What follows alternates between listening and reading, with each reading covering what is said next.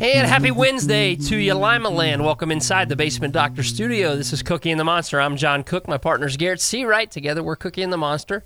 Whether you're listening to us on the radio at 931thefan.com or on the free 931thefan app, we appreciate you making time for us. This is the kind of Wednesday I like, Garrett. I like Wednesdays like this. Do you want to take a guess why? Is this 53 degrees on the square in downtown Lima? It's 53 degrees on the square in downtown Lima. Stuff is starting to melt and go away. I understand that by tomorrow night it's going to be probably nearing single digits again, and I'm going to be a miserable human. But when you get 55 degrees, it was on my drive over, and you get this a little bit of blue, you know, coming through the typically gray ceiling that we live under, and then you've got a Wednesday that you know, comes on the heels of a Tuesday night that had some really, really interesting action. High school hoops, college hoops, and then for part of today, apparently, there's just been things happening while I was at my real job that I didn't realize, like voyeurism is an actual thing. And right, I just Gene thought Smith that was a category. Might actually be an idiot. Well, we'll get to Gene Smith because I'm going to have a hand hovering the bleep button when we talk about Gene Smith at 425. I'll be good, I promise. Because what in the world is that? And we'll tell you what that is. If people don't know, you want to stick with us through at least 425 when that segment starts so we can get you all caught up. I've heard people say a lot of dumb stuff before, John. I've said a lot of dumb stuff before. We've all went back and went, oh, well, that was wrong. This is an all-timer. An all-timer. No arguments here. We'll chat about that. We're also going to have our weekly visit with Bob McElliott. We call that the Blue Jackets Blast here on Cookie and the Monster. It's easier for some to say than others. I was going to say, sometimes we call it the Jew Blackets Blast. Yeah, sometimes I stumble over it. We don't really know but I never say Bob's name wrong. He's oh, Bob no, McGowan. We got Bobby Mack on lockdown. So we get Bobby Mack in. He's going to be here. Football 5:15, our regular segment. We are also going to visit with Kurt Guttemiller, head basketball coach at Marion Local High School. Got a nice win last night. We'll talk about that momentarily because the high school scoreboard last night, I mean, it was a full slate of games. They were all over the place. There were games that were predictable, some unpredictable. Turned out that a few more were unpredictable than I thought. But it was a busy night of high school hoops. We start in the Midwest Athletic Conference. Fort Recovery, a 42-37 win over Minster. Parkway knocked off Coldwater 55-46. St. Henry cruised past New Knoxville 42-22. This reminds me of my days doing the scoreboard show on Friday nights when you had to find different ways to deliver the winner and the loser. Just say, yeah. Yeah, that was. I can remember Vince saying, you just can't say so-and-so over so-and-so every single time you talk about a score. I said, yeah, Vince, I got it. Right, but at some point, like, I'm a bit of a stickler on, like Lipsick last night didn't take down Fort Jennings. No, they edged Fort Jennings. Right. So you get practice at it. When you do a scoreboard show for about 3 years, you get all kinds of practice. Yeah. Or sometimes it's cool to give the losing team first, you know, no match for, just couldn't quite keep up with, that kind of thing. Speaking of which, North Baltimore just couldn't quite keep up with McComb last night, a 51-49 win for McComb in Blanchard Valley Conference action. The Northwest Central Conference, Temple Christian, they took down Ridgedale. That they did. They knocked off Ridgedale. 55-26. They dismantled Ridgedale from the looks of it. Our broadcast game of the week, Fan Game Week, right here on the Fan, was Garrett and I at Lipsick High School. First time I'd been there in years. Cozy little broadcast spot right there at courtside. That's another. I don't know if that lady that was sharing my elbow space paid extra for the seat that she had, but she had a pretty good seat too. It's just generally, and I'm not speaking ill of anybody on purpose. It just when they set up the scores table there, and there's a broadcast to the left, it generally isn't implied that becomes a luxury suite courtside. Yeah, this table isn't right for you to put your popcorn and your M&Ms on. It's just generally that's the way this operates. Isn't like, oh man, they set up a luxury box and it is first come first serve. Well, no, actually, I'm going to need to sit right there. I'm sorry. And then it was little cheerleaders night, and that was not popular. Where I was trying to set up equipment during little cheerleaders night, so eventually I'm like, I'm just going to get out of this gym for a second. But we got it all figured out, and it was a fun little atmosphere, though. The Lipsick student section was hyped up last night. Hyped up. The building was damn near packed. It was really exciting, and I'll tell you what, Fort Jennings engaged Lipsick in what could only be described as a fistfight for a lot of that contest last night, and behind Mason Brandt's 23 points and 8 rebounds, Lipsick got the 52-47 win to lock up their first Putnam County League Championship since, what did we say, 2013? 2013, yep. Outstanding accomplishment for Lipsick. They did not necessarily play their best game. I think Fort Jennings had an awful lot to do with that, but they did get the win 52-47. Liberty Center knocked off Bryan 55-30 last night. And there were games all over the place. I can't possibly get to all of them. Shawnee over Kaleida 65-54, a double-digit win there. The game of the night, though, as it turned out, was over in McGuffey. Allen East traveled over to take on Upper Scioto Valley, having knocked off Upper Scioto Valley at the end of the regular season last year, coming in losers of 3 in a row, Allen East? Yeah. I think 3 in a row. And some possible thought that they may have turned a really pretty solid season into something where they were facing a potential of 5-6 losses in a row to end the year when you looked at the matchups in front of them.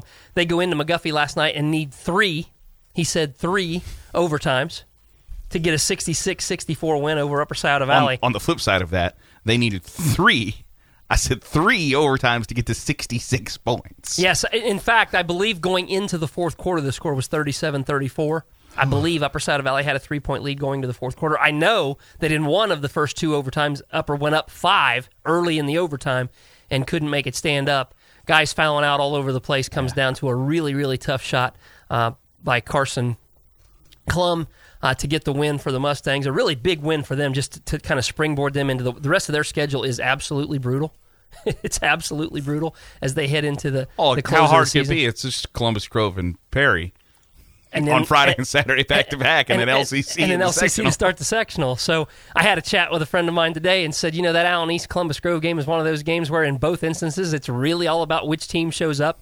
So there is not a score. True. There's not a score that you could tell me is the final score of Grove Allen East that would surprise me. There, anywhere on the spectrum is perfectly believable because they can both be really, really good. They have high ceilings, and they have both demonstrated that at times they don't really need to worry about their ceiling because they struggle, but they didn't last night. Allen East got the 66-64 win over Upper Scioto Valley, a big win there. And Archbold, huge over Holgate, 57-32. Lima Senior Spartans hosted Springfield, got an 80-57 win last night. The aforementioned Lima Central Catholic Thunderbirds fell to Liberty Benton last night, 60-54 up at Liberty Benton. So quite a night of high school hoops. I want to talk a little bit about the game we saw. I think the Fort Jennings Club coming in with 6 wins, senior night, At Lipsick, there may have been a feeling that this is one of those nights where, you know, they could just absolutely rip the top off this thing and really hammer Fort Jennings. It turned out that I think Lipsick's kids were a little too amped up for senior night, maybe. A little bit. And Fort Jennings' kids were more than happy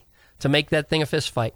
And it was. It almost exactly was right in front of you and me there for a brief second. There were a couple kids on the floor that I thought, I've never called a fight mid-game before, as I looked out over my luxury suite that people were using. I just looked out on the floor and thought, huh. Well, that's not going to go well.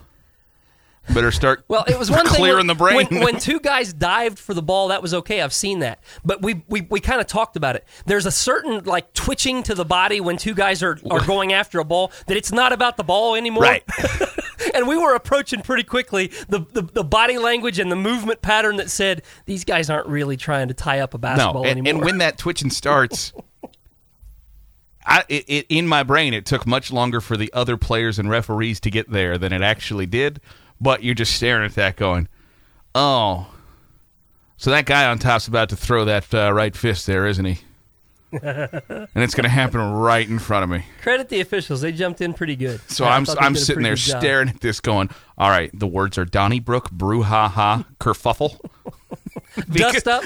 Right, because it was headed that direction, and then quickly it got... With the way that Lipsick student section was cranked up and how close they were to it, we might have had an outright melee on our hands. You know what? You should probably never say live on the radio that, like, the Mouse and the Palace would be somewhat fun to announce on the radio. But the Mouse and the Palace would be somewhat fun to announce on the radio. As long as you're in a safe spot. Like if you broadcast from where Joe Tate used to broadcast from, that'd be a pretty good deal. Yeah. I'm not trying to catch Ron Artest, Metal World Peace, whatever his name is now, elbow or anything like that. But I think it would be... I would enjoy the challenge of describing everything that's going on. Antwerp got a 74-31 win over Hilltop. Ridgemont knocked off Corey Rawson 64-46. We mentioned Marion Local with a nice 36-30 win over a Wapakoneta squad on the road, and a Wapakoneta team that came in winning 10 straight and playing really well. Marion Local wins 36-30 in that one. Bluffton all over Van Buren 86-58, the final there. And Van Wert knocked off Crestview at Crestview last night, 47-39, the final. Cougars are dangerous. Cougars are dangerous. They absolutely are, in more ways than one, let me just tell you. Kids, that's advice for you out there, you youngsters. You're going to learn someday. You might. Just remember, they are dangerous. Cougars are dangerous. But seriously, Van Wert has really put together a nice run here at the end of the season. I think it's been under the radar, honestly. I think that you reach a certain point around the midway point of the season where we just kind of pigeonhole certain teams as, well, they might be interesting, but they might not be, so I'm really not paying that close of attention. Yeah.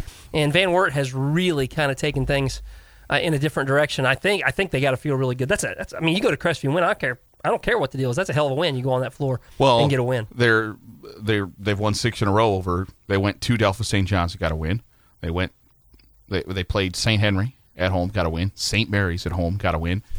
Elida and Kenton next. At Crestview, you won 6 in a row. You're 15-6. The problem for them is a lot of it came after the tournament draw where they pull probably a lower seed than they wanted, but Van Wert is a team that absolutely 100% could win that ONU district in D2. Wouldn't be shocked one bit. There's no question they have the talent and they're playing well enough to do that. But there are a lot of teams that I think are in that category for us around here. St. Mary's is in that category. Wapak is in that category. Shawnee's in that category. They may have gotten pigeonholed, but they are dangerous, and that's what makes. I mean, I don't know how much more excited can you get about the tournament than I am. I don't think very much. We got to take a Don Jenkins Jeweler timeout. I did want to throw in there that the Ohio State Buckeyes, we talked about them last night, needed to do an as expected. They didn't really do an as expected in the first 20 minutes, but in the second 20 minutes, it was quite impressive—a 70-45 win over the Minnesota Golden Gophers with 47 big points in the second half for the Buckeyes. Time for our first Don Jenkins Jeweler timeout. When we come back, we'll get to our Twitter poll questions and hope that you'll join us for that after this Don Jenkins Jeweler timeout on Lima Sports Radio 93.1 The Fan. Welcome back inside the Basement Doctor Studio.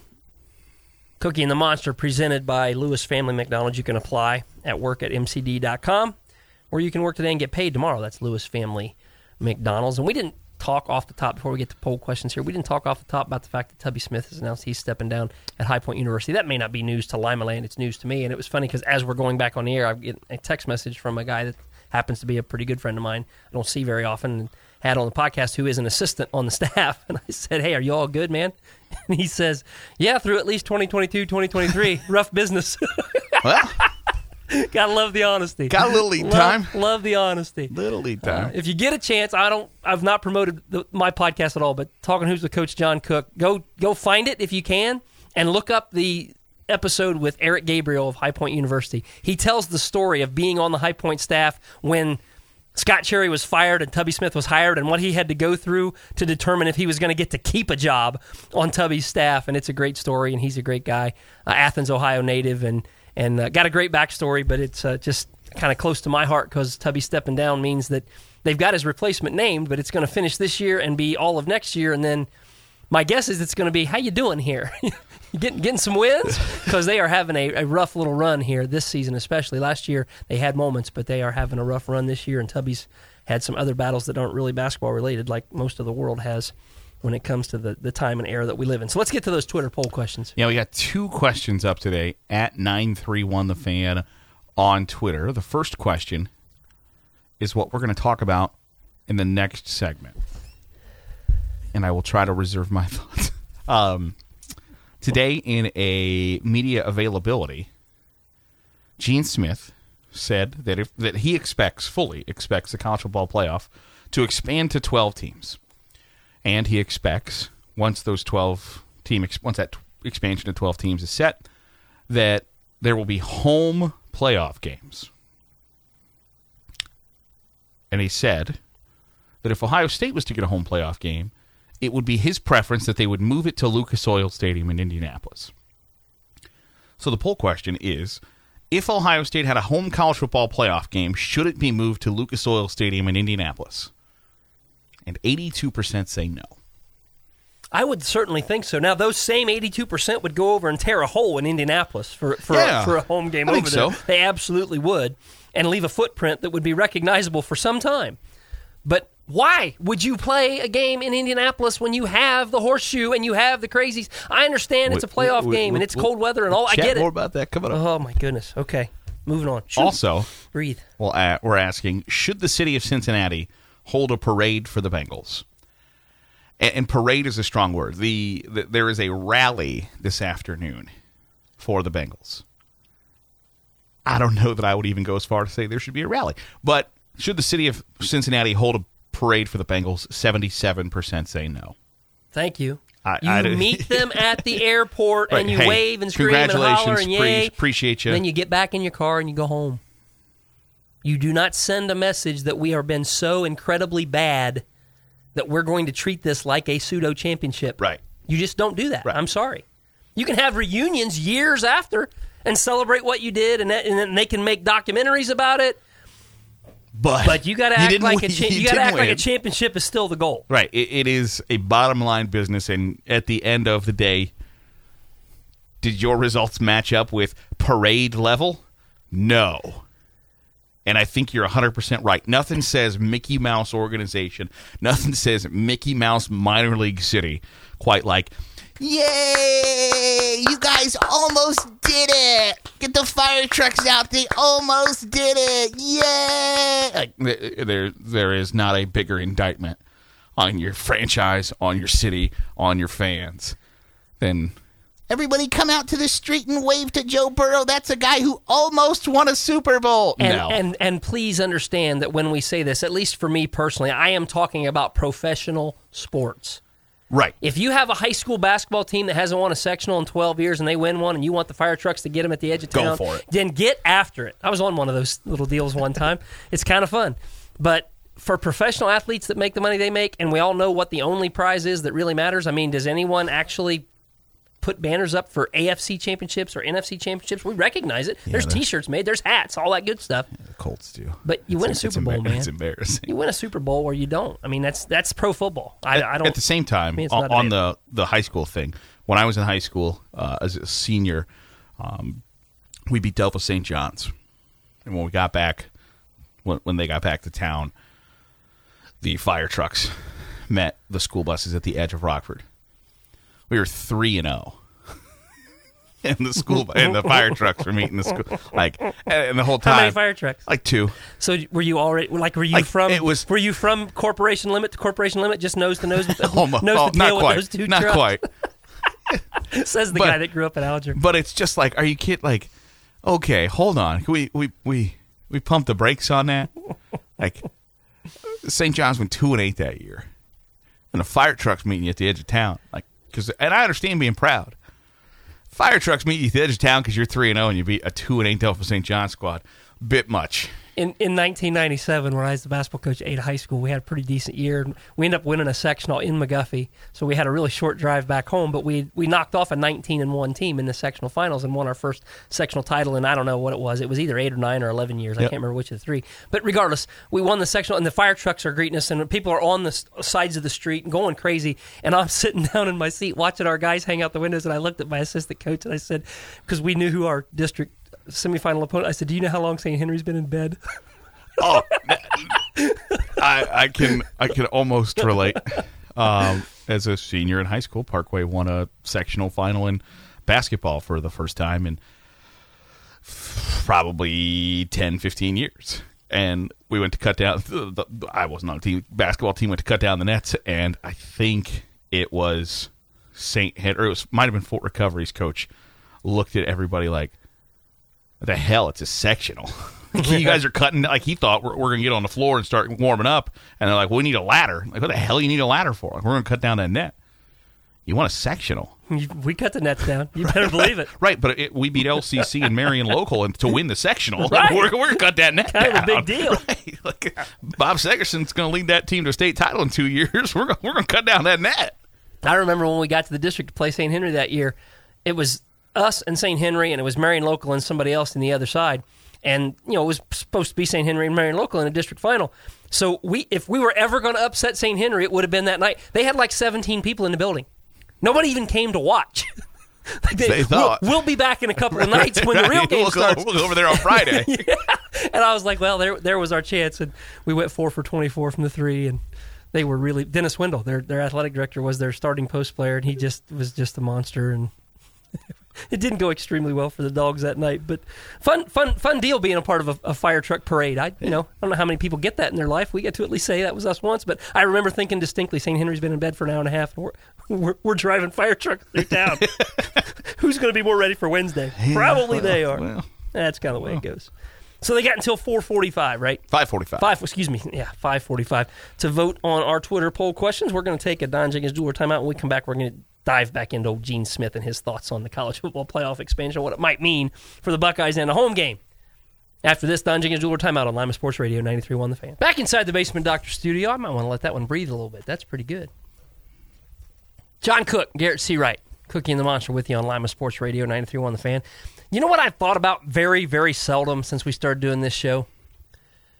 In fact, I've thought about it twice now. The fact that people out there might actually refer to you and I as Cookie and the Monster. I've never really imagined what that would be like when someone does. And then you came back from one of your football games and said you pulled up to the gate and the guy's like, Cookie and the Monster? Are you Cookie or the Monster? Yeah. Well, which one do you think? So last night a guy comes over and says, are you guys Cookie and the Monster? That's every bit as awkward when they say it as I would imagine it would have been when I thought about it. Like, we have names and we give them to people all the time. Like, we don't hide from our names. But the guy last night was like, you guys Cookie and the Monster? I for a brief second, like the Alger punk kid in me thought about saying no, why? I don't know who that is. No, there's been many a time where I've said a sentence out loud and someone has shouted, oh, God, you're a monster. So I kind of, it fits. It fits. It works. Well, and we talk around. I mean, everybody around here's called me Cookie for as long as I've been a part of this radio station. And my high school basketball coach, Frank Dowden, kind of always called my brother and I Cookie. But Todd Hain at Fort Jennings is one of the like three people on the planet that when he sees me, it's, hey, Cooker. And so I'm Cooker there. So it's okay. Sorry, it used to be a cool restaurant right across from St. John Arena. So last night during a Fort Jennings game, should we have been Cooker and the Monster? Could have been. I just found that, I mean, and we enjoyed the conversation. Otto Glandor fan was kind of a really nice guy, fun, but just not real. I was uncomfortable with, like, yep, we're Cookie and the Monster. I'm John, this is Garrett, dude. Oh, that's who we are. Generally, I'm trying to get out of there as quick as possible. Well, we were both continuing to work and totaling up stats and wrapping up chords. Well, no, there's a thing that it's got to stop here in the office that any time like a salesperson has a new client or somebody that's a prospective client that's going to be an advertiser with us, they walk them around the building. And if I hear them coming, I do the world's fastest waddle to the bathroom so I can lock that door and sit in there until I don't hear them anymore. Because the last thing I want to do, like, I just am. I know that I'm awkward. I'm fat, ugly. I got a lazy eye. I don't especially want to talk to you probably as much as you want to talk to me. Like, it blows my wife away. She's like, you sit on the radio and talk to thousands of people every day, but you won't go ask the guy at Shoe Show for, like, if they've got a 13 in the back. I'm like, that's exactly correct. You order all your food on apps? Yes, because I don't especially want to talk to anybody. There is a thing, it's a weird dynamic within some age group, some age category where ordering food over the phone is just like a phobia. Oh, I'm married to a person who will not do that. Well, because I would guess you've probably never experienced ordering yourself Chinese and there is multiple fortune cookies in the bag. And you're like, no, this is just for me. There's not a family of four waiting at home or nothing. It's just for me. And so you get a little self-conscious when you order your Chinese and there's three fortune cookies in there and you're like, that's time you start like evaluating some life decisions. That's a really good segue into... Gene Smith needs to evaluate some of his decisions. And I would guess that at some point during the day today, he's been contacted by more than a few people that would say, you want to rethink your statement that if we get a home playoff game, we're going to try to play it at Lucas Oil Stadium? See, it's just, and I understand his logic to a point where Gene Smith says, our offense is built around precision and speed, and if we were to play in bad weather, that would be a hindrance. What do you think Alabama's offense is built around? What do you think LSU's offense is built around? Oklahoma, USC, Florida, Notre Dame. Do you think they're running the wishbone, Gene? What the hell? Why would you voluntarily level the playing field? Or at least say it this far out. Like, don't. Because you know what? If Alabama gets a home playoff game, they're not going to go, oh, looks like it's going to rain. Better get it to Atlanta. Better go to the Dome in Georgia. Yeah. Not going to happen. No. It's the no. I couldn't believe that he actually said that. And I am fully willing to embrace, because I said it last year when Ohio State didn't make the playoff and didn't deserve to make it. But had they gotten to the playoff and been able to play three games in a row indoors on carpet, I think it would have been spectacular to watch. Could have had a shot. Would have been really fun. Against anybody, it would have been really fun to watch. But we have heard for my entire lifetime that these SEC schools that are so dominant, and they are dominant, but they never play outside of warm weather, and they sure as crud don't play outside. I did well right there. Because that was where I slipped up a while back. They do not play outside of the South and the cozy confines of the weather anytime after September. No. So you get a chance maybe in a playoff game to play December 19th in Columbus. And you may not want to play in the snow either, but they don't want to play in the snow, and they don't want to play in front of your people. And they've never done it. They've never played in the snow. Why would you not want that advantage? And the one thing that I can think of that would be why he would feel that way is because the Ohio State fans that Gene Smith converses with would probably want a game in Indianapolis indoors because they're not working class people. They're not people who are going to paint their faces or wear jerseys or whatever. They are not real people. They live in their gated communities, working their jobs with their own secretaries, and they use the word summer as a verb. All right? Those are the people, the Ohio State fans, that Gene Smith converses with. So in his mind, he's like, well, our fans would want this. Those people are not fans. Those are not, like, those are cyborgs. We call them boosters. Right. We call those people boosters. And they tailgate in a different lot, if they tailgate at all. And you know what? Their food is brought in for them. They're not manning the Weber at 5:45 in the morning to make sure that their brisket's ready for 11 o'clock so they can get 6 Bush lattes in them and make the mile trek to the stadium in time. Okay, those are not the same amount of people. So those people, yes, are probably like, we'll have our driver take our Escalade across 70 to Indianapolis so we can walk our tushes into Lucas Oil Stadium and enjoy ourselves in comfort. You got to do me a favor. Later today or tomorrow at the latest, that has got to be placed into an ad for this show.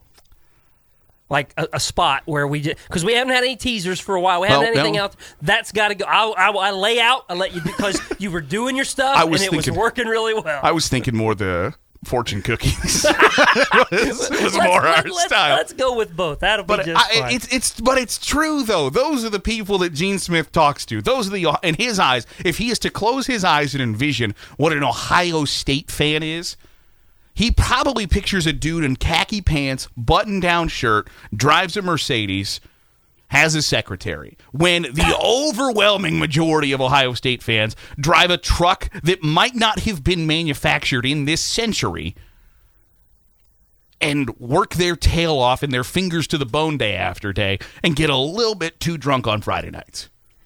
Can we get some level of agreement on this? From a football standpoint, it really won't make a difference for Ohio State where that game is played. Correct. If they play it in the shoe, the Buckeyes are going to love it. Even if the weather's not great. At home, with that crowd, the Buckeyes are going to love it. Indoors, on carpet, doing the thing they do, where they've been really comfortable, they're going to be spectacular. It's not going to make that big of a difference. And maybe you do it one time at home and you decide, it's a better experience indoors, especially when it's a playoff game and you don't really want weather to be a factor. Maybe we look at that. But there's never been a 12-team playoff. There's never been home playoff games. I just don't think you should deprive your campus and your people of that experience. Maybe I'm nuts. Well, the idea, if he was to say, hey, you know what, the shoe's not exactly a great winter venue, that we'd have to winterize this thing. And first off, my response would be, you don't think it gets awful nippy the last weekend in November? You mean to tell me that if Ohio State, Michigan was supposed to be on Saturday and forecast that it's going to be 5 degrees, they would go, well, should we move this to Indianapolis? Hell no, they wouldn't. They better not. They would never even consider it. No, and that's I guess that's my entire point. You're going to have to win a big game in November in pretty cold weather, most likely. Why should you just automatically take the possibility of playing one in January in your home stadium off? Because Buckeye fans are going to pack the building. Right. Doesn't matter where you play it. They're going to pack the building. But there's something different about doing it on your home field. I hope he changes his mind. I can't imagine all the things he's considering with that, because it is more than just those upper crust fans that he's considering. There's obviously some financial gain that can be factored into this. I would feel like they've probably got some agreements with people in the city of Indianapolis, like, we'll be here for the Big Ten title game. We'll be back if we host a playoff game. If we're not. Like, We're gonna be putting some money into your city. How about what are we getting back? I just that sentence where he said it with such conviction, as if you would be an idiot to think otherwise. I was blown away. Miami has to be convinced to not host home games during a damn hurricane. Florida has to, like, the governor has to say, listen, we don't need all those cops and paramedics at the swamp during the hurricane. You're going to have to postpone. And Gene Smith's like, well, if it's going to be a little nippy, we better take her to Indianapolis. What? What's the chance that Ward Manuel was having the same thought about playing at Ford Field, but he listened to Gene, and then he's going to watch the response and say, right, "No, I'm never in a million years. Pipe down on that one." Right, never in a million years will we play anywhere other than the big house. Let me tell you, because I don't know if that guy's got a brain in his head. I don't know, but what are you doing? I got a question, and I hope we get to see it. I hope we get to see the expansion. I hope we get to see home playoff games. And I will be the first guy, if I'm still lucky enough to be doing this, standing behind this microphone, if they go do that in Indy and it is a smashing success and it's absolutely undeniably great, I'll be the first guy saying, okay, that's great. But I still would have liked to know. That's why I hope, at least the first time it's a possibility, play it at the Shoe. Right. Find out what you think. And then if there's a reason to go elsewhere, go. But I saw so many people, one of the reasons Ohio State lost to Michigan was because of the snow. The hell it was. Michigan pushed them around. Yeah. That was why they lost. Yeah. There was one reason they lost. There were several reasons that they didn't play their best game, but there was one reason they lost. They got beat up. Right, physically, and it wasn't because it was too nippy out. Nope. They weren't as tough as Michigan, and that's really difficult to say out loud. Disheartening. Very frustrating to say out loud. Gene, please don't take it to Lucas Oil Stadium, please. Just win your Big Ten title, come back home, play a playoff game, then Go win the whole thing wherever it is that they tell you to do that. That's kind of the roadmap I see, Gene, if you want my 2 cents, and you're not going to ask for it. So there it is. Go find it. We got to take another Don Jenkins Jeweler timeout. When we come back, we're going to have our first sit-down visit of the year with Perry High School head basketball coach Clay Tucker, the Perry alum, back doing quite well, 17-4, right? 17-4? Yes. Yep. They got one more regular season game left. Saturday afternoon against Allen East. So here on 93.1 FM. We got a call.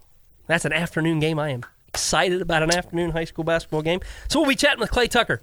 Find out what the state of the Commodores is as they prepare to try and peak, head into the tournament where everybody is expecting a lengthy run for the Commodores. We'll see what Clay's got to say about that after this Don Jenkins Jeweler timeout on Lima Sports Radio, 93.1 The Fan. Back inside the Basement Doctor Studio, Cookie and the Monster with you on Lima Sports Radio, 93.1 The Fan, 419-227-9393, 1-888-894-ESPN. That's 888-894-3776, the numbers to join the show. Big night of high school hoops last night in our area. We are wrapping up the regular season really quickly. We've got games, I think something tonight, a handful of games tomorrow night. Friday night's big. Saturday we'll wrap it up, and the tournament starts next week.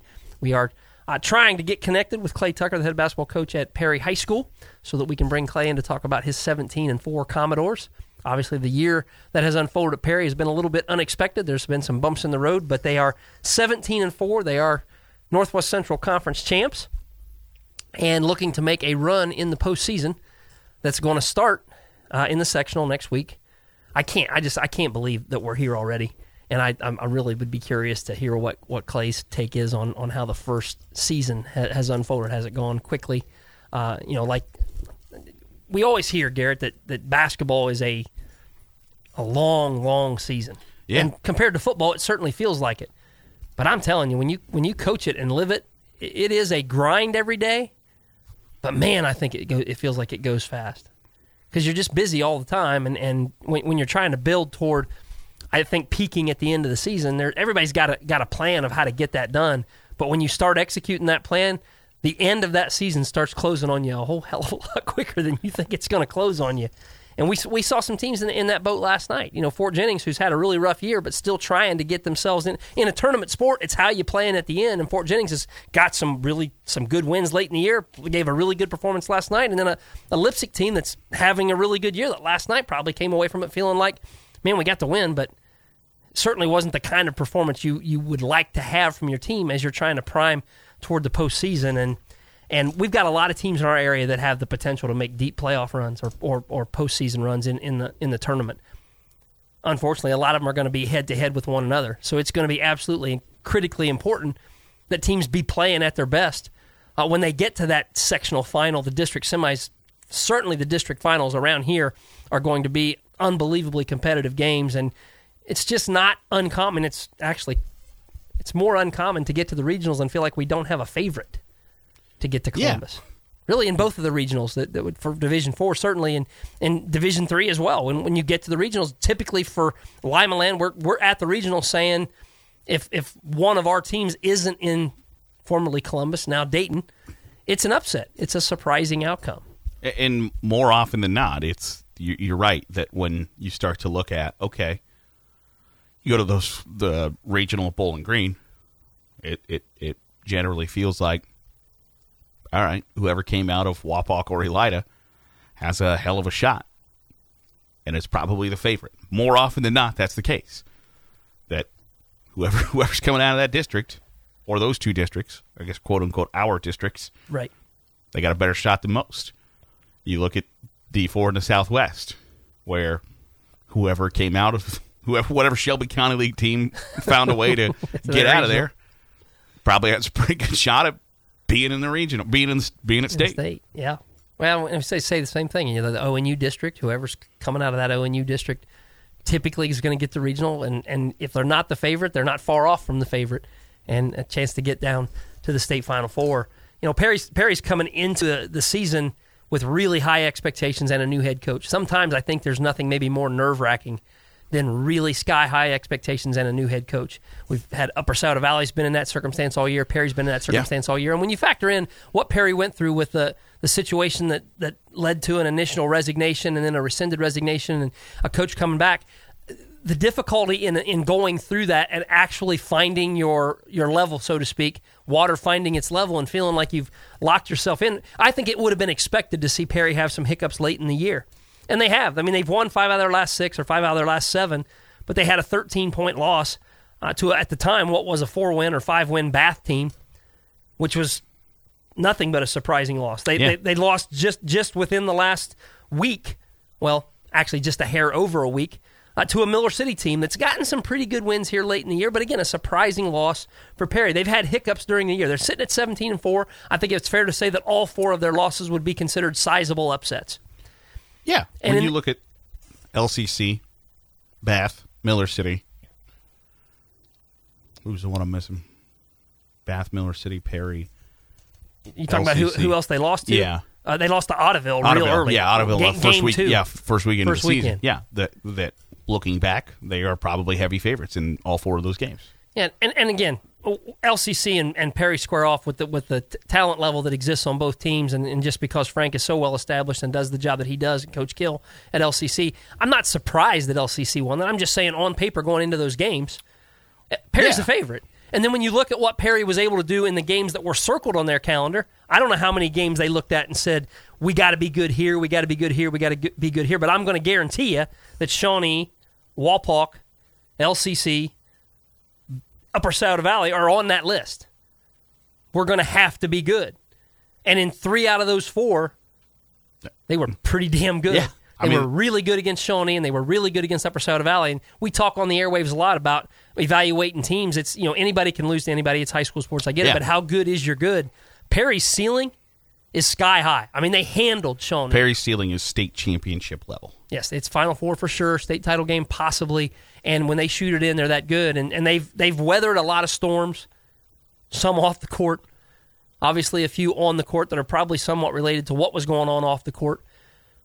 The question, and it doesn't look like we're going to get a connect with Clay, and that's disappointing, because the question I would like to ask is, what is your approach on the practice floor this late in the year when you know you got to save legs, but you've also got to ramp this thing back up a little bit, because the caliber of competition that you're going to play is going to be considerably better consistently here in the next week to 2 weeks. And they had a game last Friday, and then they don't play again till this Saturday. Like, so they're basically a week off and preparing the entire time for Allen East, which is probably good for them, but at a time where you might want to get 2 games in or play more than one. It seems like everybody and their brother's playing 3 games this week. Perry hadn't had a game in 8 days, 9 days. Perry's going to play 1 game between the second to last Friday and the sectional tournament. I unfortunately couldn't get with Clay. We were hoping we would get to do that, but we were unable to. We will come back after this Don Jenkins Jeweler timeout, reset our Twitter poll questions at the top of hour number 2, and have our Blue Jackets blast and visit with Bob Miguel to get the radio voice of the Blue Jackets Cookie and the Monster, Lima Sports Radio, 93.1 The Fan. And hour number two, straight ahead here on Cookie and the Monster, Lima Sports Radio, 93.1 The Fan. I am John Cook. My partner's Garrett Seawright. Again, together we are Cookie and the Monster. Top of hour number two, we got to get a quick reset on our Twitter poll questions. Yeah, we got two questions up at 93 on the Fan on Twitter. The first is, if Ohio State had a home college football playoff game, should it be moved to Lucas Oil Stadium in Indianapolis? 85% say no. We're also asking, should the city of Cincinnati hold a parade for the Bengals? 82% say no. Just the way we like it. Only way it can be, right? I think so. I think so, too. It's Wednesday. It's top of the hour. So we've reset the Twitter poll questions. That must mean it's time for the Blue Jackets Blast. One click on the trigger. Let's go to the AmeriFirst Home Mortgage Hotline and bring in friend of the program, radio voice of the Blue Jackets, one Bob McGilligan, to join us to chat a little bit. Before we start any hockey conversation, Bob, I want to ask you, would you think it would be a good idea for Ohio State football, if they were so lucky to earn a home playoff game in the college football playoff, to go play it at Lucas Oil Stadium? No. Bad idea, right? What's that? Bad idea, right? I mean, Gene Smith kind of throwing that out there today. Why do you want to play inside? Exactly. Outside. Why do you want to get 100,000 seats, and what do they seat over there? They 65. Don't 65. 85. No, that's 65. 65. Forget about it. Yeah, they're going to seat about 65 over there, and it's going to be a great venue. But I can't understand why you would want to give away the opportunity to have on your campus in front of all your fans, 100 and whatever thousand strong. Because PD tells you that's what they want to do. That's exactly why. I figured it was the ritzy folks with their monocles and top hats driving there. No, it would have something to do with television and giving you the money that you're going to lose and the seats that you don't sell. What's your take on the possibility of the Bengals having a rally downtown? Because stupidest thing I've ever heard. You lost. Thank you. You lost. Suck it up and just deal with it. It is a professional sport. Titles are why you have parades and celebrations. There really isn't any other reason to do so. I said greet them at the airport. Don't celebrate losing. Greet them at the airport. Who celebrates losing? Losers. That's true. Well, Bengals might fit that bill. Oh, too soon. Bob, did you? I don't care, Bob, you don't celebrate losing. It's the stupidest thing ever. You're in it to win. If you don't win, you lick your chops. And you go back and get ready for next year. Facts. Bob, did you clear customs? No, we literally just taxied to the gate. We just stopped. Bob is on the plane from Calgary. I need to get the customs before you guys are on the phone with me for crying out loud. Perhaps we should speed things along. I mean, I could wind up in jail before, it's a good thing you got me before customs. I don't know. I don't think I have anything in my bag that's not supposed to be there. Well, this show's only been on since August, but I'm quite certain we've never had anyone arrested live on the air. Hang with us. Right. I was going to say, if you could keep that phone on, that was... Yeah. Just remember, it'd be a federal offense, too, so that'd be like the real deal. So if you're going to do it, you got to earn it. I mean, it's got to be something, some real good, something from Canada. So it wasn't a great night. It's a bottle of water, boys. It ain't happening, so don't worry about it. It didn't seem like it was a great night in Calgary last night. It was, it wasn't great. I mean, you lose, you give up 6 to them again, but they're a really good team. I mean, they've been building towards this, and they just acquired Tyler Toffoli from the Montreal Canadiens to bolster their scoring, and he got his first last night as a Calgary Flame. And it's really where the two organizations are. You have one that's resetting itself and has young talent, has more young talent coming, and they're going to get better. And the other one is at a point where this is they're going for it. They're going for it because they think they can go pretty deep in the playoffs this year. It's been quite a little while since we've had you on the show and gotten to talk about it, as rough as last night was, to talk about a really good stretch of hockey. And you said the last time you were on here that if they didn't get on a nice little run here, you would be very disappointed. But they put together some really good hockey over the last, week, just a little over a week. They've played really well until last night.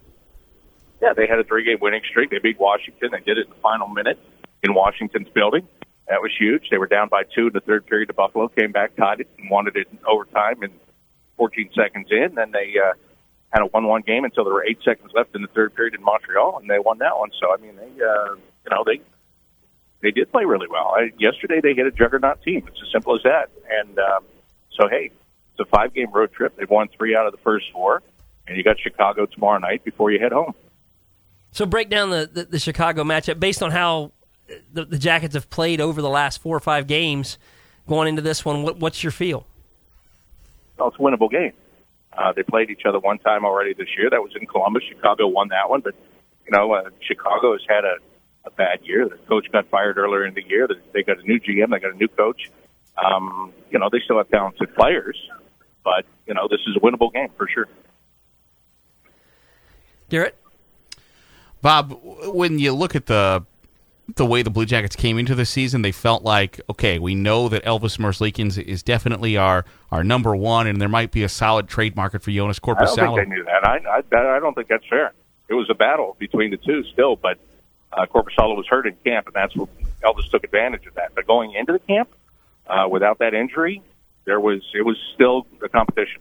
Well, they signed Elvis to a pretty hefty deal that would be pretty close to a... They did, but they said that the money wasn't going to matter, and I truly believe that. It was who was going to play the best. But, I mean, you know, you want to look at it on simply money, then, yeah, you can look at it that way. So at minimum, they thought, we have one goalie that's going to be we're going to figure out who our guy is, and we're going to be able to trade somebody else off and have some nice pieces. Are they still in that situation where they feel like one of those guys could be a possible trade deadline deal?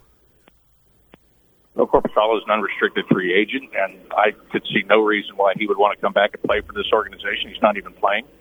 His numbers are down. You're not going to get, in my opinion, you're not going to get the return that you could have gotten for him during the offseason.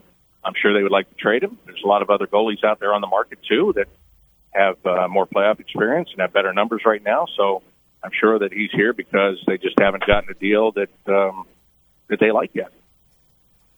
So I got a non-hockey question because you were on the road through Valentine's Day. Are you in a situation where you've kind of got to make up for not being home on Valentine's Day? Do you have to deliver something extra? It's just, you get to a certain point in life, you just, you know, make the call. And, I mean, I'm still trying to make up for it, I guess, but it's, you know, just one of those things that goes along with the job, right?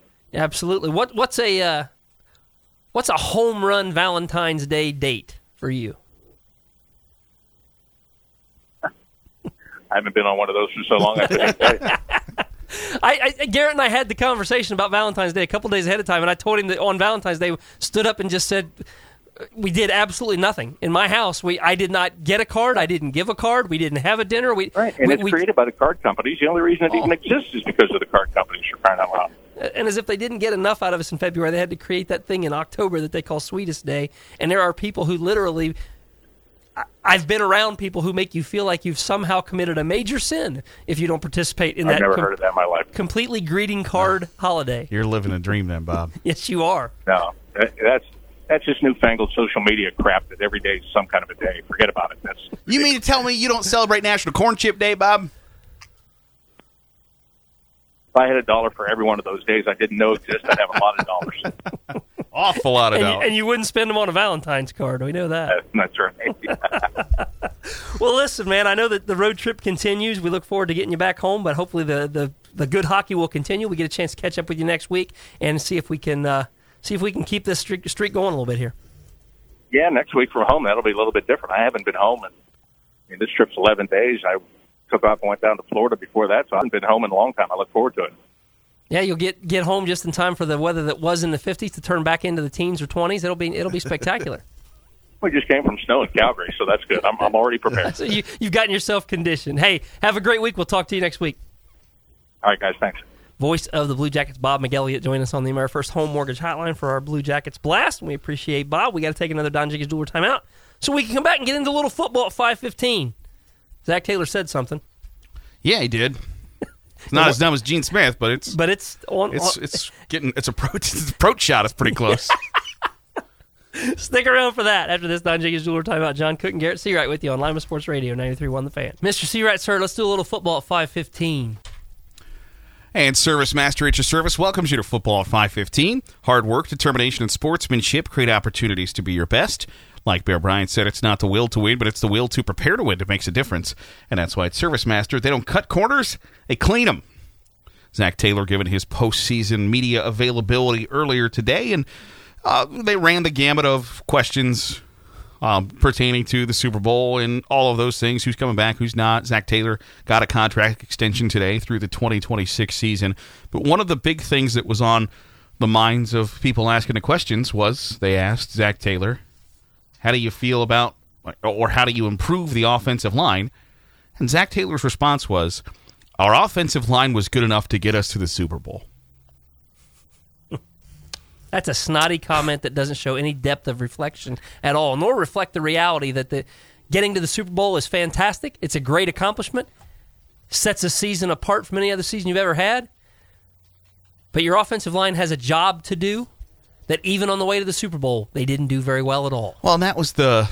Like, are you trying to support your guys, or do you honestly, genuinely believe that? Are you trying to have your players' backs in that moment? Or do you feel like, you know what, I don't think we've got a whole lot of holes to fix? Because one of them is somewhat admirable, even though you might come across as out of touch. The other one is borderline insanity.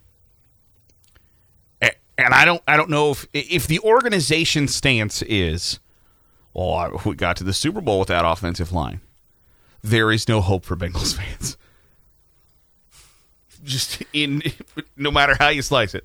There is no hope. You should find another team to root for. Well, it's a great comeback, and it's kind of like the Jordan had 6 titles response to when you talk about somebody else being the greatest player of all time. You can't debate that. That's the goal to get to the Super Bowl. Right, that's factually correct. But, you did play in the Super Bowl with that offensive line. But why would you give anyone the opportunity to come back to you with, so what you're saying, sir, is that 9 sacks... 7 sacks in the sport's biggest game, where literally was determined by your offensive line's inability to block a soul. Like, because your line was good enough, in your air quotes, good enough to get you to the Super Bowl, you want to run it back and try this again? Because you already have a guy with a surgically repaired knee. Where in that press conference... They don't do bionic legs anymore. In the press conference, Zach Taylor revealed that he played with a sprained MCL and just never brought it up. Okay, it's getting worse. And do you think that playing with that offensive line again is a good idea? I don't know, bro. Is there any possibility that response, as terse and somewhat dismissive and maybe even passive-aggressive as it was, is that because of the lingering after effects of taking a loss that you're still not over? I mean, I'm trying to cut the guy some slack. All right, I'm trying to give you the benefit of the doubt, because I think you might deserve it. But in that instance of, I mean, what do you mean we played in the Super Bowl with that offensive line? Really, you don't have any idea what somebody might be getting at by asking you what improvements might need to be made on the offensive line? Well, or at a minimum, if you want to give the response of it was good enough to get us to the Super Bowl, at least show some acknowledgement of the concern that people have as a legitimate concern by following that up with some sort of statement of, we clearly need to get better right in some areas. That's one of them, and we are focused on doing that. But having said that, our line did enough to get us to the Super Bowl. I could stomach that, because I think what you did to be dismissive of a legitimate question and a legitimate concern about your football team is really insulting to the people that are there to hear what you have to say. Yeah, I think you're 100% right. I think it's 100% fair to say, even if he said, you know what, that offensive line was good enough to get us to the Super Bowl, but it wasn't good enough to win it.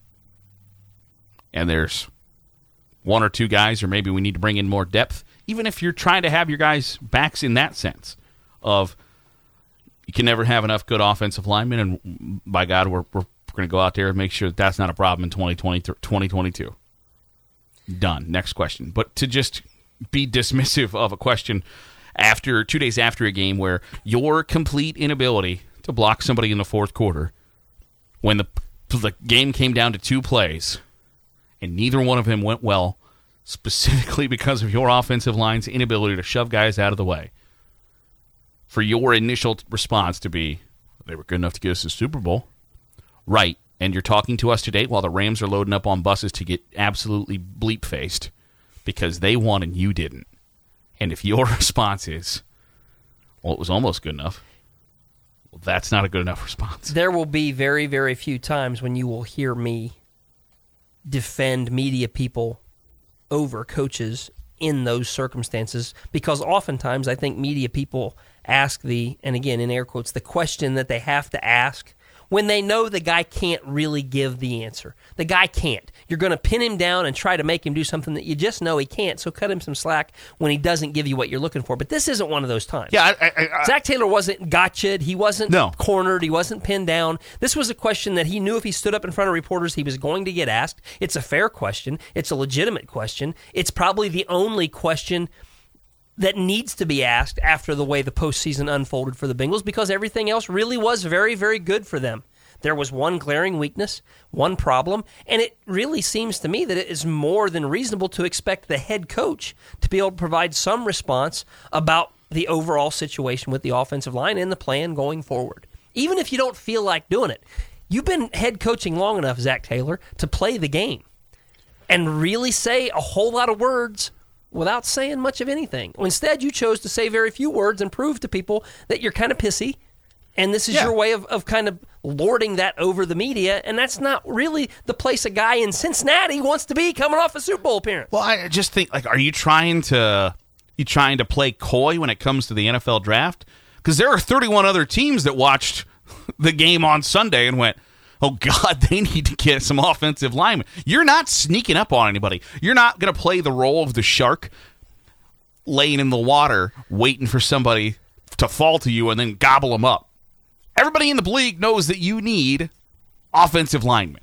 So you trying to be coy 2 days after the Super Bowl when everybody watched your biggest weakness cost you a title, you are not smarter than everybody else. No, and the secondary issue here is, and maybe it's inconsequential or insignificant to most people, but it wouldn't be to me, is when is the last time that the Bengals as a franchise were seen as media darlings and something worth rooting for? They've been the punchline of jokes for a very long time. Very long time. And they got to experience a run where they were anything but the punchline of jokes. People were pulling for the Bengals. They were a wonderful story, and your first real media availability 2 days after the game, I'm not saying you want to extend that period. I'm saying you want to honor that a little bit. You want to respond in such a way that reflects that, yes, you guys have been very supportive of us, and we have had a tremendous run. And it became that tone. It just became sort of confrontational and, like I said, curt and dismissive of really something that just seems very legitimate to me. I don't know. I'm not upset with Zach Taylor. I'm just a little bothered by the fact that you would take that approach, because it seems to me to be completely counterproductive to what everything that has to where everything has gotten for the Bengals at this point. I think you've undone some things that you didn't necessarily need to when you knew that question was coming anyway. It just feels like one of the easiest questions to answer for you. Yeah, we absolutely have to be better at that position in 2022. Done. Like, that's the answer. We absolutely have to be better. We can't give up. You know how many teams win Super Bowls when they've given up 7 sacks? Not many. And we now saw that on Sunday. We got to be better. Done. Question over. That's it. If you get pressed more of, well, who are you going to look at? Well, you know, that process is going to play out. But to just say, wow, we were good enough to play in the Super Bowl. Right, you were. And you didn't win. And if that's not the goal, then that's a problem. Maybe Zach's the one pushing for the parade. Damn it, I deserve a parade. Did you see the level of crap I took to the Super Bowl? Eli Apple? Are you kidding me? Stay tuned, because it's not the last time Zach Taylor's going to be asked about his offensive line as we approach the draft. No. And he'll have to give some different answers, although he will say less and less while he uses more words going forward. That I can promise you.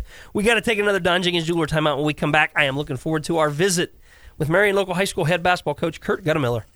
Flyers coming off of a nice win at Walpock last night, 17-4, with a game remaining in the regular season, and I'm sure you're aware of this, but they have squeezed 21 games into a very small window of time compared to some of the other teams in our area. We'll chat with Kurt about his team, where they are, and looking ahead to the tournament after this Don Jenkins Jeweler timeout. Cookie and the Monster, 93.1 The Fan.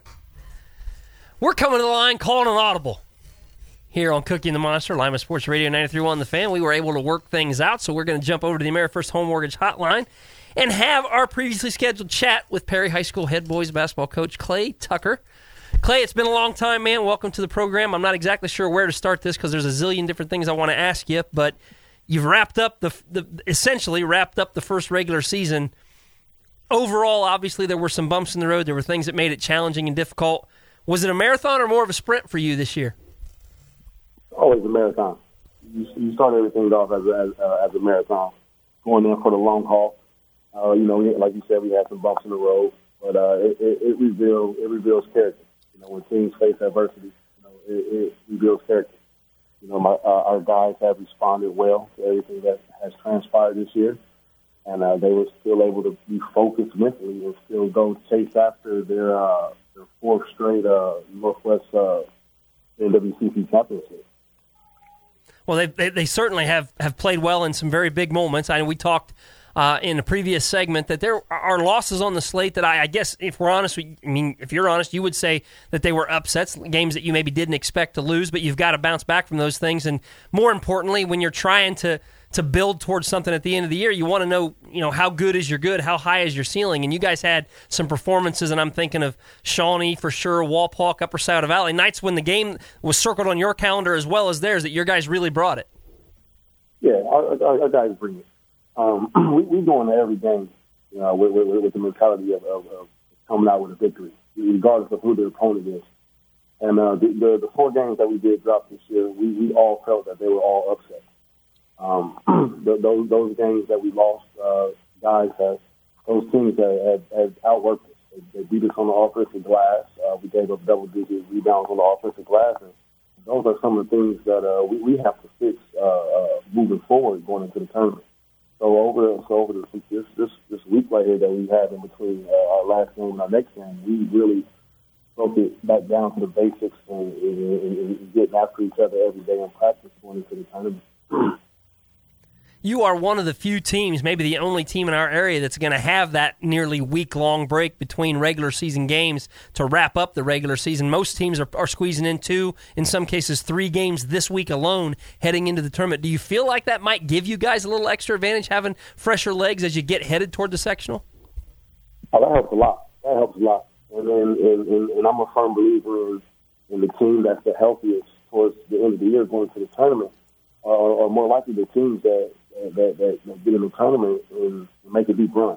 And, we had one of our best players in Bubby Knight out over the last 4 to 5 games. And, he came back Friday at Ridgedale and looked like he didn't miss a beat. And this week that we have in between games, we'll give guys rest throughout the week as well as practice. And I think going into the final regular season games against Allen East, as well as going into our first tournament bout against Temple, I like our chances in both games because our guys will have fresher legs, they'll have more rest, and we will have been able to fix some things that's been our key skills throughout the season. We will have fixed those going into these next 2 games. Well, you've got a couple of days of practice left before you guys host Allen East to wrap up the regular season. Allen East got a big triple overtime win last night at Upper Scioto Valley. What's your take on the Mustangs? Mustangs are coming in here. I told my guys today the Mustangs are coming in here to knock our heads off. They play hard. They're relentless. They go to the offensive glass. They're physical. They do all the things that pose this challenges to our team. And, we'll sit down and break the USV and Allen East game down together tomorrow, as we do every other team. And they'll get a good glimpse of how physical that this Mustang team is going to be come Saturday. Any concern whatsoever with your team playing an afternoon game after a season full of basically night games? I know you played one other game a little earlier in the day. How do you feel about playing in the afternoon? Once that ball goes up, whether it's morning, afternoon, or night, I feel our guys will be ready for it. Today and tomorrow, and Friday, being that we don't have school, we don't have practice around that time that the game is scheduled to be played. So I think get those guys, their body prepared for an afternoon game. And you're looking ahead at the tournament. I know you don't want to get the cart ahead of the horse here. You've got to play your remaining regular season games, but you happen to be in a district, in that Walpock district, that it feels like any one of 5 or 6 teams could come out of there. When you look at that district and break it down, who are the teams that you feel like you maybe have to be the most conscious of as real obstacles to advancing where you want to go? Yeah, as you know, our district has been a great one over the last decade or so, and whoever really comes out of that district has normally went down to Columbus or even Dayton for last year, if you really looked at it. So we have some teams in that district that pose challenges to us, and and that started with our second game, the winner of Fort Recovery and I think it's Parkway. Those guys played a game at the beginning of the year, and it was a one-point game in overtime that Fort Recovery pulled out. That game could go either way. We have Spencerville right there with us. We have USD, who we possibly could see again right there with us. And also, you got to be Greenman and Ridgemont as well. So there's five teams that could possibly, any one of them can come out of that district. Well, you've got your work cut out for you. You've got to wrap up your first regular season. It's going to have been a successful regular season. You're going to minimum of 17 wins, possibly 18 wins in the regular season heading to the tournament. We want to wish you the best of luck on Saturday against Allen East. And if we don't get to talk to you before, best of luck certainly heading into sectional play in the tournament, bud. Thanks a lot. It's been a pleasure. Thanks for your time. Clay Tucker joining us on the AmeriFirst Home Mortgage Hotline. Talk a little Perry High School hoops. We had scheduled to talk with Kurt Guttemiller. Can we go ahead? We're going to be able to squeeze that in? Yeah, give me one. Yeah, okay. We'll get Kurt to go. Make that work. Okay, so Marion Local, big win last night. One of those games that Coase loved when he was always complaining about the fact that nobody scored in high school hoops anymore. well, there's that. Yeah, Vince was always screaming for the shot clock because we're in the 30s. 36-30 win last night for Marion Local over Walpock, and they are putting things together. Garrett, before we get to the interview, they've played 21 games. Their first game was played December 17th. Ooh. By my math, they have played 21 games in a total of 62 days. Lovely. And it's that's the cost of doing business over there at Marion Local. So we're glad to go to the AmeriFirst Home Mortgage Hotline and bring in Marion Local Flyer head basketball coach Kurt Guttemiller to join us on the AmeriFirst Home Mortgage Hotline. You got a big 36-30 win over Walpock squad last night. You've won 5 straight, I think. Do you feel like you guys are starting to play your best basketball right now? Yeah, we certainly hope that we're playing our best basketball. Like you mentioned, we had a big win last night over Walpock.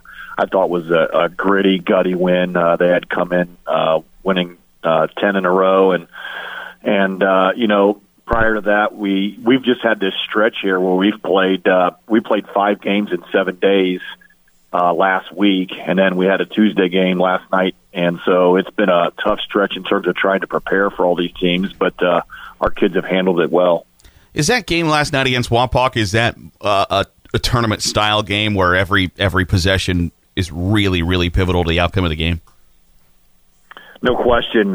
They slowed it down a little bit. They ran some possessions where you had to guard for over a minute. We had to be mentally tough to be able to do that, and then we got some big stops, and that's kind of what tournament basketball is. And we were supposed to play Walpock earlier in the year, and I kind of purposely scheduled that game right up against tournament because we know if we can get out of our sectional, which is difficult, that we'd be playing on that floor. So definitely good preparation for tournament. Kurt, you're a big guy in terms of preparation. You take it very seriously. When you look at a 5-game stretch in 7 days, and 3 of those games are MAC games, league games that you need to win, during that stretch, how did your guys handle all that prep? It was really difficult. That first game was on Saturday night. We lost a really tough game at Spencerville in overtime, and it probably cost us a top 2 seed in the sectional draw.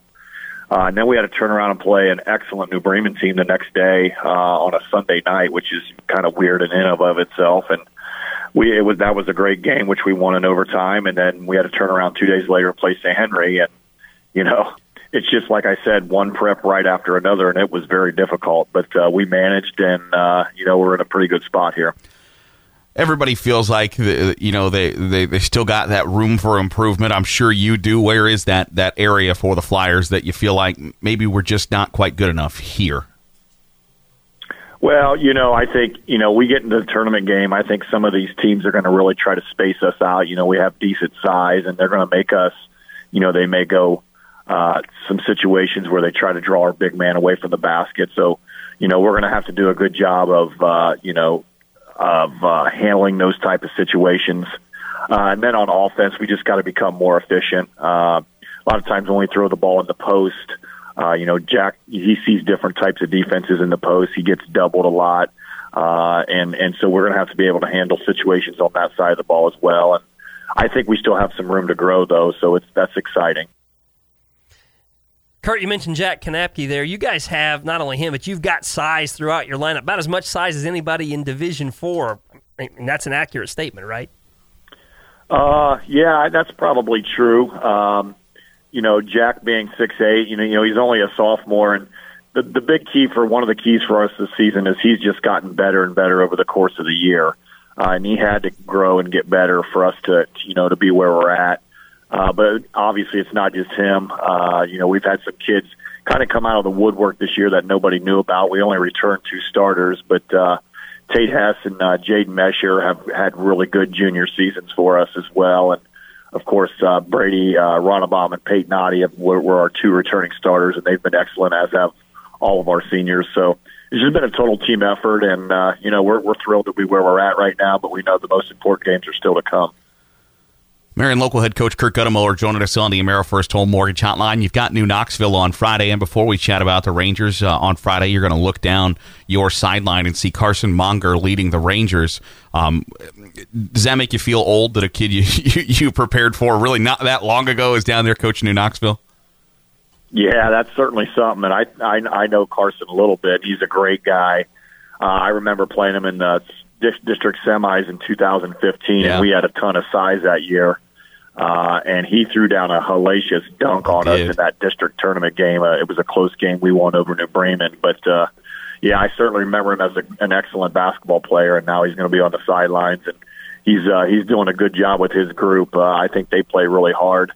And, you know, we're not going to take anybody lightly, that's for sure. Tell us a little bit about the Rangers. I mean, it's easy to look and see a 1-20 record and chalk that up as maybe you don't even have to really show up. But what stands out to you about this team? Well, and they've played a lot of close games here lately. You know, last night against St. Henry was 18-17 at half. Bakken's the prior Saturday, which is an excellent Division IV team. They played well against them. They've played some close league games. And they got two really good players in Carson Bierland and I'm losing his name, Max Henschen. Those two kids are very, very good, and then they got some other kids around that can score a little bit, and they play that zone defense very well. So we expect to have a big challenge in our hands Friday night. Well, Kurt, we appreciate you giving us some of your time. I'm sure we'll be chatting with you here down the road, but appreciate you hopping on with us this afternoon, and best of luck this weekend. We always enjoy chatting with you. All right. Thank you for having me. Thanks indeed so much to Kirk Guttemoeller and Clay Tucker for joining us on the AmeriFirst Home Mortgage Hotline. The regular season is in the books.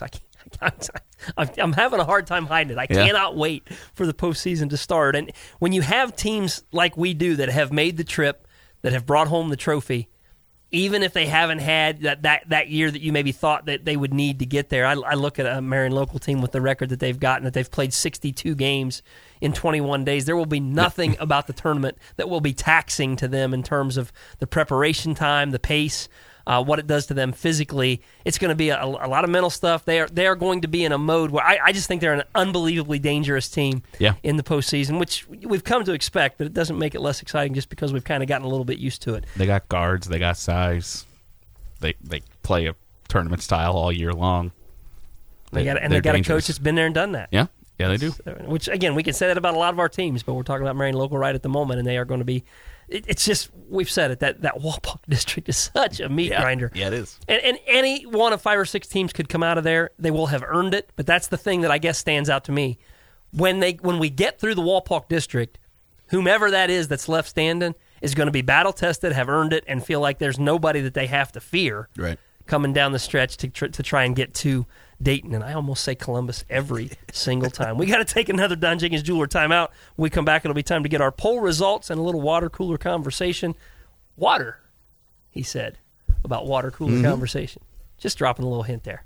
John Cook and Garrett Seawright with the Cookie and the Monster on Lima Sports Radio, 93.1 The Fan.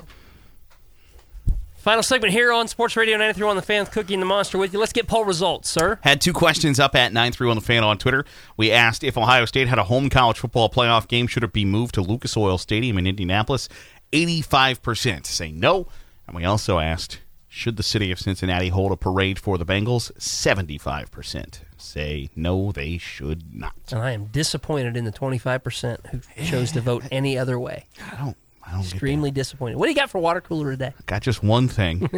Today was the Rams Super Bowl parade. The parade you're supposed to have. Yes. The parade that is encouraged. Also, by the way, did you see LeBron try to piggyback off this? No, missed that. That the Lakers and Dodgers didn't get parades because of the COVID, so they were like, well, we should get a parade with the Rams. Let's all do it together. Oh, I'm sure that went over well. It was well received, let me tell you. But the Rams parade was today, and the first video that kind of surfaced was of Matt Stafford on top of one of those double-decker buses, smoking a cigar, holding a Bud Light, looking like he was enjoying himself. And Tom Brady retweeted it and said, mix in a water, Matt. Trust me. Because drunk Tom Brady last year was that's my favorite Tom Brady now. That dude was having a time during the Bucks parade last year. As buttoned up and avocado ice cream eating as he is to take care of his body and make sure that he can perform at peak level, when he had finished performing at peak level and won a Super Bowl, to cut loose a little bit in a boat parade, first of all. If you're going to have a boat parade, people should be hammered drunk, and Brady absolutely wore it like a true champ. He wore it like a champ. Mix in a water, Matt. Trust me, is phenomenal. Also, before you get your water cooler, there are girls' sectional tournament scores from the first quarter rolling in because they start at 5:30. Shawnee's girls' basketball team leads Woodmore 29-2 after one. So, got to imagine things are going to go well for the Indians there in girls' basketball. Sectional play. It's kind of the way that works. I've been in one of those 29-2 type deals before. I don't know if you saw this, but the Dallas Cowboys paid $2.4 million to settle an allegation of voyeurism from one of their, was it a vice president or something? Yeah. Just retired within the last couple of weeks. Crazy how that works. And he's been accused of watching cheerleaders change their clothes. And you know what? I mean, who hasn't done that in fourth grade, fifth grade, sixth grade phys ed class? You know what I mean? Yeah. I can relate to the guy. I'm just trying to figure out how it is you didn't stumble upon some level of maturity that keeps you from doing that. He says he didn't do it, but people got paid $2.4 million for something. Generally, that's how it works. Is the Cowboys aren't bored and thought, you know what, I'll give you $2.4 million to just go away. Because there's probably either it's not true and they were covering up something else, or it's true. Those are pretty much the two options. I would think so. And the only thing that is more shocking to me than the fact that we're paying this money out while we hear this guy say he didn't do it is, of all the things that happen in Dallas with the football team and around the football team, we never wait more than 20 minutes to hear from Jarrah. That's true. I don't hear anything. It's crazy. Jarrah's yet to speak on the matter. And there's a picture. They got a montage of pictures rolling on ESPN.com under the article headline, and a couple of the pictures of Jarrah, like, just because of the context in which you're seeing them, it's like, that's a problem. You know, that was out of context. That is John Cookie. Those pictures were taken out of context. It has been quite the Wednesday here. Huge sports night last night. Got a big college game, college basketball schedule tonight as well. We got Delphi St. John's and McComb girls basketball over on our sister station, Fun 107, at 6:45. Little ESPN radio for you here after us. We are back at 4 o'clock tomorrow for the next edition of Cookie and the Monster. Thanks for joining us. Lima Sports Radio, 93.1 The Fan.